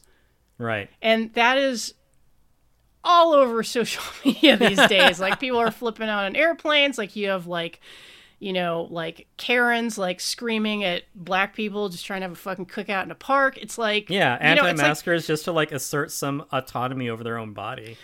Even if it is, you know, ultimately harmful. Yeah, like instead of confronting like their anxieties and fears, it's like they just act out in this incredibly malignant way. And I think that, you know, that's kind of where like Tyler Durden and Project Mayhem like start to go wrong, is that it's like, yeah, no, it's actually good to be to be active, to confront people. Like, I think it's like, you know, Edward Norton, like fucking with his boss, where in the scene in The Office where he beats himself up, like, you know, that's a fucked way to go about it, but it's like, you know, fuck that guy and fuck this job. Like, well, yeah, it is him finally taking a stand about fuck this job. Like, it's finally things coming to a head. Yeah. And it's kind of like, because up until then it's been really passive aggressive, like, you know, leaving the notes about Fight Club, leaving like the haikus. He's basically he's being a shitty employee, which is why I never like cop to The Office, because I'm like, Jim, if you hate working here so much, why don't you just fucking quit? Why'd have to make everyone else's lives miserable? Just get another goddamn job. Well, it's because he's actually it's because he's actually secretly working for the company. Oh, the CIA? Yeah. Okay. Yeah, but I mean, that's why like The Office couldn't tell me anything new, because it's like, I already been in that situation. Just get a job that you don't hate. Like, where's the? I mean, maybe there's some good comedic performance in it, but I don't buy the central conceit, because I already saw it in Fight Club, where it's this like he finally brings the situation to a head where it's like he needs to either embody this job on his term. On his terms, or lose it. Well, and it's very funny because the thing that immediately popped into my mind on today's... It's great the way they set it up too, but go ahead. Yeah. No, the thing that popped into my mind on today's rewatch was a book that I read a few years ago, which it's like a little bit pop psychology, but it's not a bad book for introducing you to this concept. It's a book about male depression called I Don't Want to Talk About It. And there are several anecdotes. I didn't know they quoted me. That's great. And the title, no less. There are several anecdotes in this book, including one that the author relates about his own father, where men, when they're discontented, will act out in these passive-aggressive ways at a job. Like, they will be like a problem employee, but because that's easier than just quitting. And there are a lot of reasons why a guy won't just like quit a job. Like, he might have like family obligations, like he's a breadwinner, like it's a really shitty position to put someone in.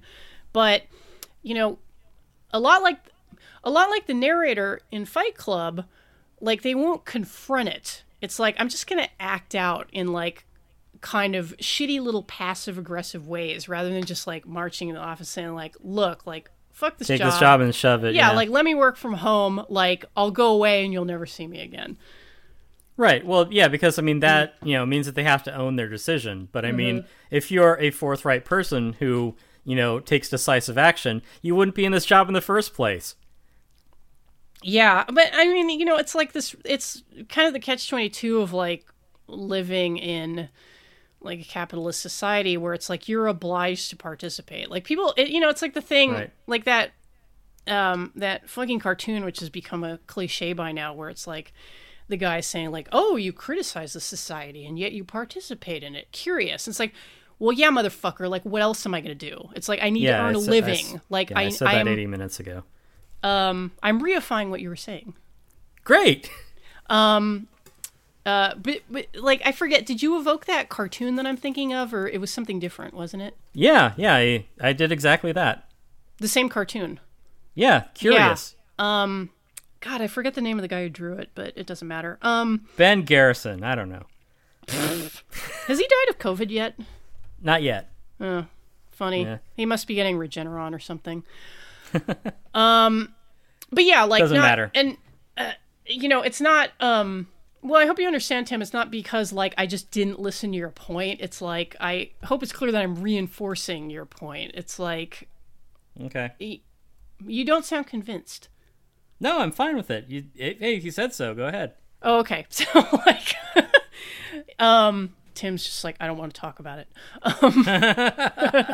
No, like, I... That's also true. Right. But no, yeah, like, you were correct to bring that up. Like, it's... that is the catch-22 that we all live with. Yeah, he doesn't have the option of, of leaving, the system. And, partly like with the, drastic action, which is, putting an empty gun to the back of, Raymond K. Hessel's head, it is having to blow up your apartment. It's having to, like, utterly destroy his lifestyle, because it isn't something you can do, by measures. It has to be kind of an all-or-nothing thing to put yourself in... to basically, make yourself unhoused, divest yourself of all your possessions, of all your worldly goods, and, to go live simply somewhere, and, like, reset your life. Well, and it's interesting, too, because, like, there's a brief passage that I've forgotten about where Tyler Durden is kind of waxing poetic about, reclaiming the land. you know, like deer grazing, like amongst like the ruined buildings, or like however he puts it. And it's like a carpool lane. Yeah. And it's like, and I really like, I want to say this without sounding like I'm being, like hectoring, because it's like, yeah, that sounds like really sick. Like, you know, like just like, you know, like fuck these like artificial landscapes, like, you know, get back to the land. But like, I was like, when I heard it, I was like, oh my God, like he predicted like online trads and like eco fascists. Like, not that these people didn't exist, like, at the time, it's just that they become, like, more prominent on social media, where it's, like, you'll have these guys on Twitter, like, LARPing is like trad wives, and talking about, like, baking, but also, like, they'll post pictures of, like, very beautiful white women and, like, free people dresses in like a meadow, and it's like, you know, that's not really what living off the land is like. Like, it's a lot grubbier than that, right? And yeah, and like there's also this, like with those guys, there's also this fantasy of like, oh well, you know, I will get myself an obedient wife, she'll take care of most of the household labor, like it'll be like rolling off a log. It's like, no, like, you know, traditionally, like, both men and women have worked very hard, you know, both in and outside of the home. Like it's like you're kind of conflating like the 50s nuclear family with like man is breadwinner with this like European utopia that I don't think ever really existed. Right. Well, first off, serfs work less than we do, so there's that. Secondly, well, yeah, they didn't sit at a desk for 8 hours a day. This is like when people, when leftists argue online about like, oh, like, you know, there won't be work under communism. Yes, there will be. And it's like, okay, you guys really need to distinguish between like productive labor and the kind of bullshit that we do in like white collar jobs. Right. Yeah. That. Yeah. To further my point about, you know, you know, piggybacking onto what you're saying, is that the unfortunate cultural fallout from Fight Club is like, why is it that it's always the worst people who internalize the lessons from this movie? Like you're saying about, like, you know, it's always like, you know, it's incels and MGTOWs and, you know, trad whatever people, and it's like, it seems like there are a lot of you know, progressive ideas in the movie about, you know, living deliberately and, you know, doing things that you think, you know, matter with your life. But I don't know, like the people who, you know, like we don't see Project Mayhem for like erasing the debt record, or for like, you know, leveling the playing field of, you know, different, like, you know, social classes. We see, you know, Project Mayhem, you know, invading the Capitol on January 6th. We see, you know, like Proud Boys, you know, fighting Antifa and, you know, Portland. We see, you know, like white nationalists, you know, flying, you know, flags and, you know, convoys and running political candidates off the road. Like, you don't see people like championing for a better world. You see, I don't know, just like this weird sort of, you know, reactionary, you know, hostility. And I think that the point that Tyler's making is that, you know, it isn't, I mean, you know, maybe he has this, you know, fantasy of, you know, returning to a hunter-gatherer society, which is good for him. But I think the point that he's making overall is like, you know, I wish to live deliberately. I want, you know, I want the things I do to mean something. Mm-hmm. Like, I don't want to have a bullshit job that is just like abstracted to the point where it's like, I work for a company who has a thing that needs a thing, and that thing needs someone to support this, to check that, you know, we're covered in this one rare case and we need to assign a person to do that. No person gets out of bed in the morning and thinks, I want to do that with my life. But there's a position that must be filled. And, you know, that's the conflict that the narrator has. It's like, I have a job and all my needs are met. Why is my life so empty? Yeah. And it's funny because, like, you know, something which people said a lot about, you know, for example, the Soviet Union is like, oh, they used to make all these like bullshit, like busy work jobs just so everyone would be employed. And it's like, well, I mean, I wonder what that's like. Yeah. And And, you know, now it's like, oh, yeah, like you would have to live in like some kind of like collective situation. It's like people are literally renting out their living spaces to make ends meet. Right. Like, that was kind of funny. You know, speaking of communism, you know, Tyler Durden does literally start a commune. Yeah. If you're one of those people who like just wants to get away from the rat race, like, you know, they don't have to worry about, you know, Paper Soap Company is doing good business. Mm-hmm. You know, he's the, John Locke or whatever of the situation. And, you know, the people who live there, like, you know, the men there have, you know, a bunk, you know, they're fed, they have, you know, meaningful work. They take care of each other. You know, they grow their own food and, you know, they keep the place tidy. And they also, you know, go, you know, demolish, you know, corporate buildings in their free time.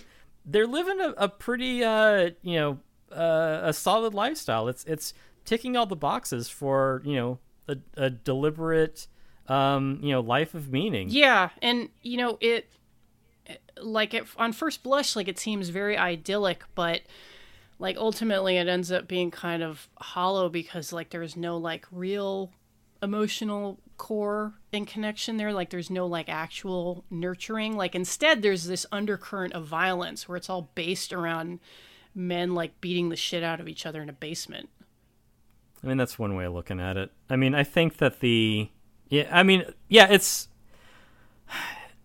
I don't have an answer for, you know, what the fighting part is, although that is a way of being confrontational and of anesthetizing yourself to confrontation. Mm-hmm. I mean, you know, if you take, you know, the example of, you know, Tyler fighting Lou from Lou's Tavern. Lou representing Capital, again, in the situation. I'm fucking Lou. Who the fuck are you? Yeah. And that moment is like, oh, shit, Dad's home. Yeah. And it's funny, too, because, you know, he's like, oh, you think, you know, think what you have here is, like, remarkable. And Tyler's like, I do, as a matter of fact. Mm-hmm. And it's true because it is a collective that is not based around ownership of anything. Right. It is, yeah. And I mean, even that's something that, you know, Tyler says about, you know, Fight Club and about Project Mayhem is that it doesn't belong to them anymore. Like it's the people who, you know, sustain it. It belongs to them. It is, you know, it's this collectivist, you know, support group that he's created and that Lou doesn't understand. You know, he's like, you know, the guy who's at home with a broken collarbone, like he's, you know, he thinks he's getting a kickback from it, but it's not. It's not about the money. It's about, you know, what we create, you know, in this subculture.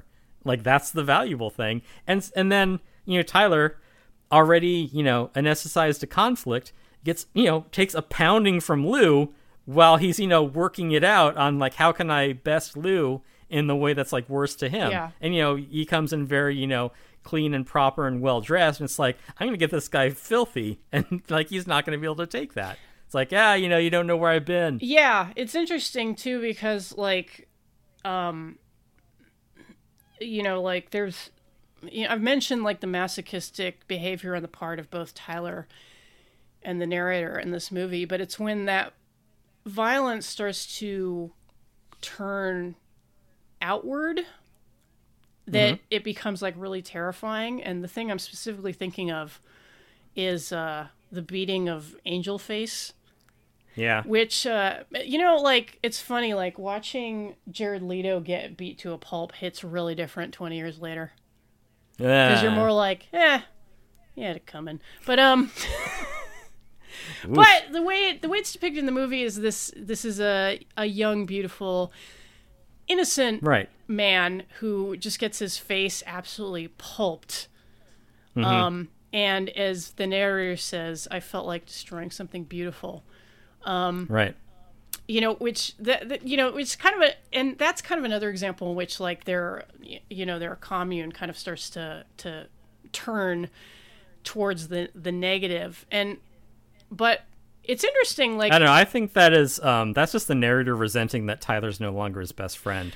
Destroying something beautiful is their friendship. Well, the way that I interpreted that was, and I had a note about it because, you know, if you keep in mind that, you know, this is the same man. This isn't an actual triad. This is a man starting a relationship with another man and then brutally ending it. Like, when the narrator sees Tyler, like, seemingly being close and affectionate with Angel Face, it's his reaction is then to snap that off short. Yeah. So I don't have it quite worked out, but it is a weird moment. It is, kind of a low point for the character. Well, and I think it's because, like, again, there's, like, no, in spite of, like, the kind of the community that these men have built, like, there's still, like, an emotional hollowness to it, where it's like... Well, wait, I think that, because we talked a lot about, like, sort of the, like, there is, sort of a benevolent sort of creative destruction and, doing away with old things and, creating new, new systems that work better rather than just relying on sort of this, ossified, just like this is the way things are. Yeah. But if you wanted to say, that the idea curdles, it would be the scene with Angel's Face, because it isn't the narrator or even Tyler saying, I want to tear down the system to something that is more fair for everyone. It is him just being like, just level it all, saying, I want to breathe smoke. I want to, open up the dump valves on oil tankers to, destroy all those, lovely French beaches I'll never get to see. Yeah. I wanted to, what was it? Pull it in, put a bullet in the head of every panda that wouldn't screw to save its species. It is just like, it's him just, giving over to, like, I just fuck it, just destroy it all. I don't care. It isn't even that, like, redemptive part of it. It is just saying, just destroy it all. No, yeah. I want to destroy something beautiful. Yeah. I think you're absolutely correct, because, like, and that's where I saw where the movie was really pointing towards this, like, downturn into fascism, where it's not even, it's not about, like you said just now, like, not even building something new from the ashes. It's like, no, just fuck it. And it's just completely negative and destructive.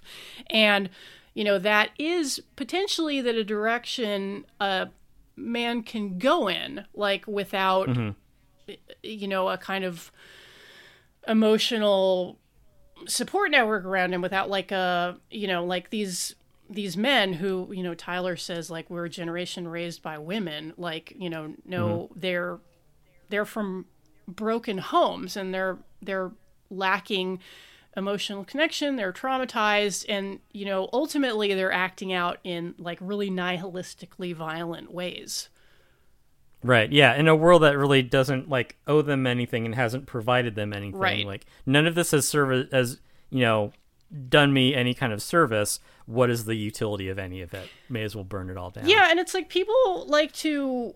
that's one thing that you'll see people talking about is kind of like the homoeroticism of Fight Club, which, I think that certainly applies, but it goes, like, way beyond just, like, kind of being homosocial and, like, Tyler Durden's six-pack. It's... Yeah. It really isn't about these homoerotic relationships. It's about how just, like, really poisonous that manhood can become in this sort of environment. And that's something which, well, the narrator isn't equipped to deal with, like, losing his best friend because his best friend doesn't need him anymore. Well, and, how many men do you know who have real friendships these days?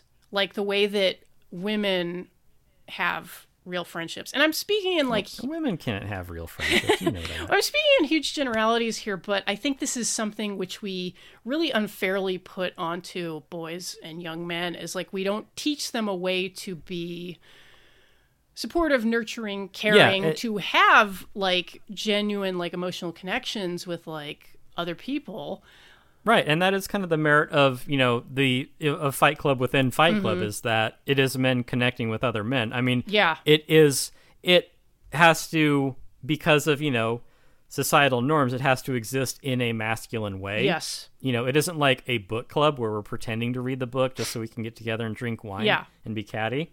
But it is, it has to exist within, this masculine framework. Yeah. As a way for for men to come together. And that's kind of why in the beginning, when there are all these support groups that you know, the narrator is going to just as a tourist, like, none of it means anything to him because it doesn't speak to him in a way that, you know, addresses the needs that he, you know, that he has. Mm-hmm. You know, that's kind of that, you know, generation of men raised by women. Like, he doesn't relate to what these support groups are trying to provide for him. He does take something out of it and reshapes it into something that does work for him, which is what Fight Club is, which is, you know, trying to, like, you know, cope or, you know, deal with, you know, your own mortality, but rather sort of embracing it and just being like, yeah, shit's gonna go sideways. Yeah. You know, just be ready for it rather than trying to withdraw from it. And I think that maybe that proactive nature to it is what appealed to the protagonist in the story rather than that reactive nature. Yeah, and because, like, I mean, and I'm... being like, you know, take it out as it comes versus seek it out and, you know, conquer it. Yeah, and... there's your yeah, which is, like, a really masculine framing. It isn't, like, no, like, that's a really apt way of putting it, because that is... usually the way, like, things get framed for men a lot of the time is like, no, bro, you just gotta crush it. You gotta fucking kill it, dude. And it's like, that's a really one-dimensional way to approach life. And the fact that it just gets like put onto one gender, and it's like, you know, this is just how you act, and like, if you act any other way, it's fucking gay, dude. Like, you might as well be crying on some guy's bitch tits at a support group. Right, yeah. Yeah, so you can see how the character, you know, transitions from one thing to another to be like, mm-hmm. you know, this way speaks to me rather than this other way that seems kind of, you know, empty and, you know, puss ass. Yeah, and then, like, the kind of cathartic joy that's on the faces of a lot of the, you know, the extras, like, you know, after they've, like, beaten each other up and they're, like, embracing in the moment, yeah. and they're so fucking happy because, like, they're connecting to another person. Like, and yeah, it's in kind of this, like sort of fucked up way, but it's like, pathological way. Yeah, yeah, like to have something, it, you know, they've built a community, and, you know, like, that's the joy of these communities a lot of the time is, like, being able to, like, see each other in public and just give, like, the slightest nod, because it's like, you know about something special that you have with these people, but not everyone is yeah. privy to. Yeah, yeah, yeah. It's connecting to other human beings, you know, via your fist, but still. Yeah. Like, it's really potent, and I felt a lot of really powerful emotions watching this movie because of that, you know, just to see, and I'm very interested in, like, all these depictions of masculinity, because, like, I'm, and in particular, like, the world of Fight Club is, like, that, mm-hmm. That is a room which is completely closed to me. Like, they wouldn't let me in the Fight Club. Like, they wouldn't let me be part of Project Mayhem. You know, this is, like, a masculine world. And I find that really fascinating, like, how men, like, kind of adapt and find these, like, ways of relating to each other, which is like, well, you know, like, that was cool, but, like, it's not gay or anything, bro. It's like, just, you know, we got this thing. Yeah. And it's really poignant. Like, I feel that, like, this, a lot, like, so many people are like, oh, this movie's, like, so misogynistic, but I'm like, I'm watching this, I'm like, God, like, it fucking sucks to have to live these brands of masculinity. Like, you know, not only, like, the hollow life that the narrator is living at the beginning of the movie, but then, you know, like, you shuck that, but then you're thrust into this violently masochistic world where, you know, it's like, man up and, like, you know, beat the shit out of a guy. Like, if you're new here, like, you have to fight. It's really unforgiving. It is. And it is a trial by fire, but it is a sort of, like, you know, like they say, you know, a guy, you know, comes in, you know, all doughy and, you know, after a month, it's like he's carved out of wood. And it's like, that's, you know, that's aspirational in a way where it's like, yeah, you suddenly become, like, you know, a hard man, you know, you're like a person of action. You even, like, living at, you know, the Paper Street house where everything's all, like, you know, sagging and broken. It's like, yeah, you're going to have to, like, take charge for creating the world that you live in. You know, you aren't just, like, you know, this sort of, like, doughy passive person. Mm-hmm. You're like, you know, if trouble starts, I can handle it. It's a lot. And I think that that's empowering. It's a lot like The Firm. Yeah, yeah. The good one, because, like, that was a really right. that was a really excellent depiction of another, like, closed masculine circle. Yeah, where, and you know, much like in Fight Club, you know, like the real connective tissue is violence. Right. Yeah. And the other thing, too, that I think is interesting in that, you know, like empowering notion of violence in Fight Club is, you know, how he gives, you know, the members of Fight Club a homework assignment, which is get in a fight and lose. Mm-hmm. And that is a great way of empowering other people, which is saying, you know, I'm going to create an adverse situation that you are then able to overcome. It isn't like, don't start a fight with another person and then just beat them mm-hmm. up, because like in the world of Fight Club, people are already beaten up enough as it is. Mm-hmm. Like give them a little bit of autonomy. Give them like a pat on the shoulder, a slap on the back. Give them a way to feel like they are in control of their lives. Let them, if confronted by a person who is like bigger and badder and meaner than you are, and to hold your own against them. Like, just think of like how, you know, empowering you would feel if you were in, you know, this confrontation and you emerge the victor. That is got to be so, you know, heartening and fulfilling to these people to be like, I faced a challenge and I overcame it.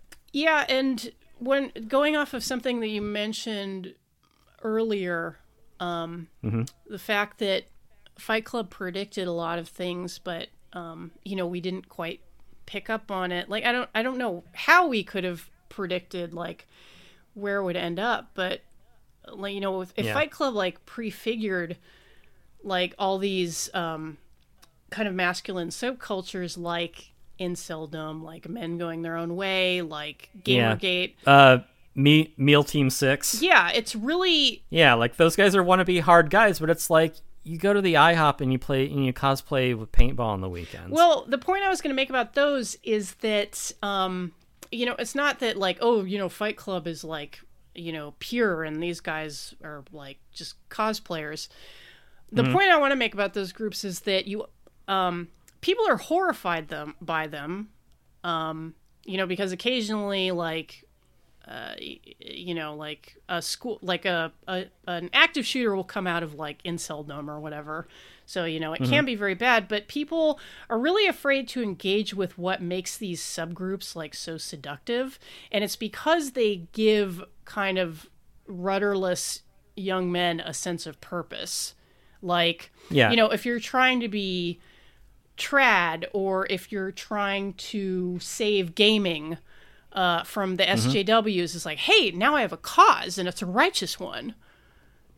Right. And I think a lot of that, you know, ties back into the capitalist nature of, you know, like the white collar job that the narrator has, which is, you know, he has a job that is bereft of meaning. Like, he doesn't have anything to like fight club to fight for. And it is the thing, you know, about the middle children of history speech, which is, again, I want to maintain, because it's a fucking speech, a damn well ought to be the most important part of the movie, and it is. And he's talking about, you know, we have like, you know, no great struggle. Like, you know, they don't have like a world war that is a just cause to fight in. You know, they don't have like, you know, some social ills that they can collectively address. It's, you know, people just kind of not really sure what to do with themselves. You know, everything kind of works, but it isn't great. You know, no one has like any options of like moving up, you know, the ladder. And that is definitely something that we see, you know, not just with like, you know, boomers or, you know, our octogenarian government, mm-hmm. you know, my senator's what, like 90 something? Like, it's ridiculous. Like this fucking senile person is, you know, half the decisions for my state. And like that young people at the time didn't have a sense of like, okay, this is my path. Like, this is where my life can go. You know, I got my college degree. I can get a good job. You know, I can, you know, buy a house for, you know, $20,000 and, you know, start a family and then, you know, move up the ladder. It's mm-hmm. them going, I'm going to be 22 forever. And like, what kind of life is that? Like, that's, you know, where someone's going to have to seek out some kind of meaning. Like if you play video games and you're, you know, you are like in the movie, you know, a 30-year-old boy, which, holy shit, I wish I was a 30-year-old boy again. But, like, yeah, if gaming is important to you, suddenly games are really important. Mm-hmm. You know, if airsoft is, in, you know, your hobby, suddenly that's really important. You know, if Lego or just something, you know, if you fancy yourself wanting to be, like, you know, a SEAL Team 6 guy, but you know, failed the physical for joining the army or something, then you find some way to like try and imbue some meaning into your otherwise meaningless existence. Like there's nothing important for such a vast majority of men to do. Yeah. That they have to seek out these things, and yeah.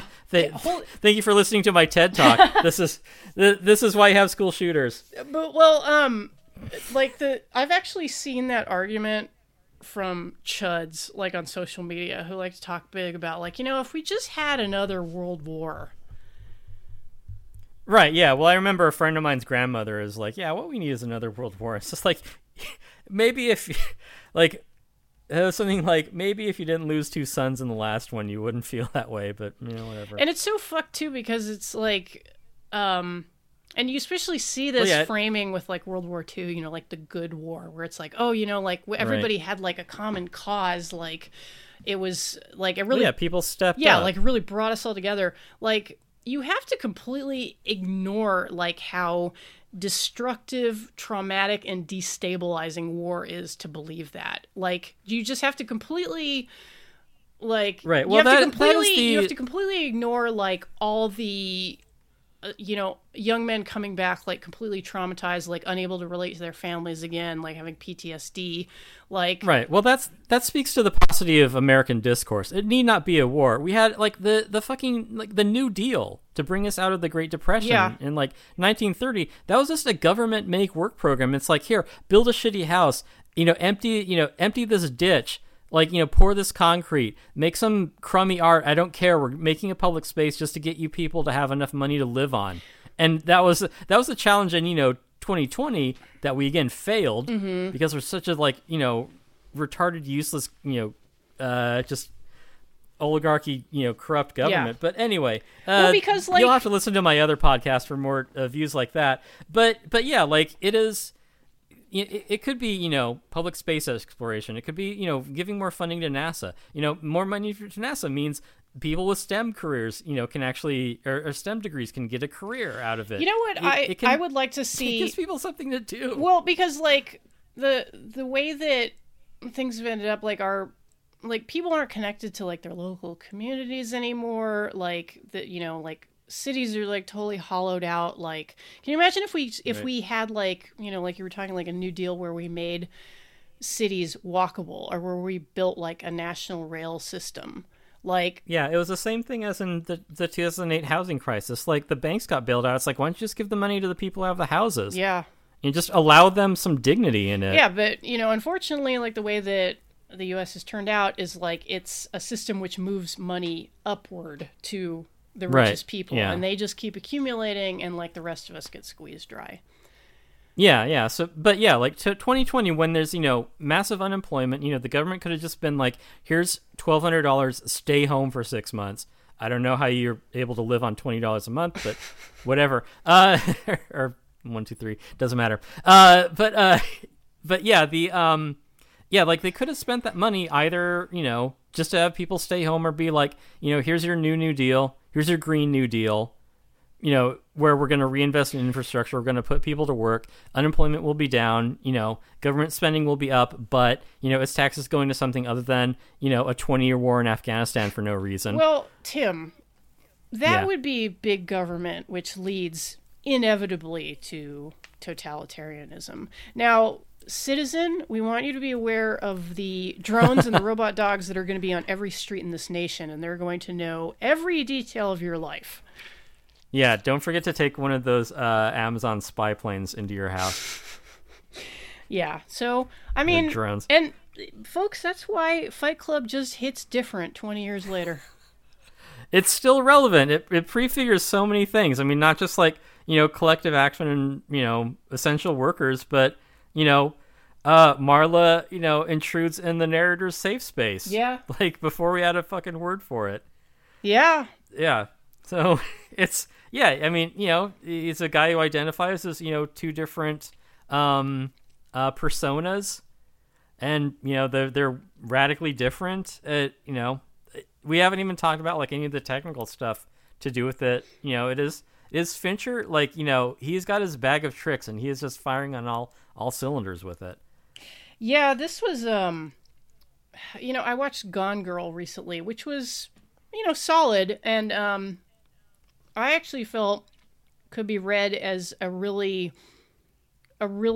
pungent critique of true crime media. Yeah, that sounds right. Because yeah, everyone, it's all like rubbernecking. Yeah, and also like one, like Rosamund Pike plays one of the great film villains. Like what an amazing character! Like just like the absolute what a cunt. Well, yeah, like just the absolute nightmare of a woman's revenge. It's like it's a fantastic character. But you know, Gone Girl just isn't the thrill ride that Fight Club is. It doesn't have the same like emotional punch that Fight Club did for me. Yeah, or even like social commentary. I mean, that's the thing is like, you know, I still, you know, have great respect for David Fincher, you know, come at me film bros, whatever.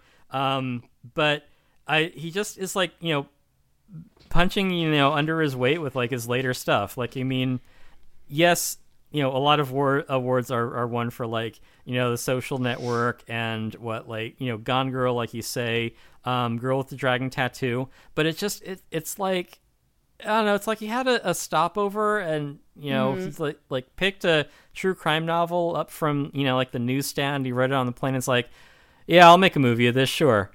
But it just, yeah, like you say, it doesn't have the punch of Fight Club. I mean, Fight Club, you know, constantly is like breaking the fourth wall. Like, it's saying, like, this involves you. Like, you know, Gone Girl is an amusing trifle, but Fight Club is saying, is, you know, it's grabbing you by the lapels and being like, you know, this affects your life too. This is about you.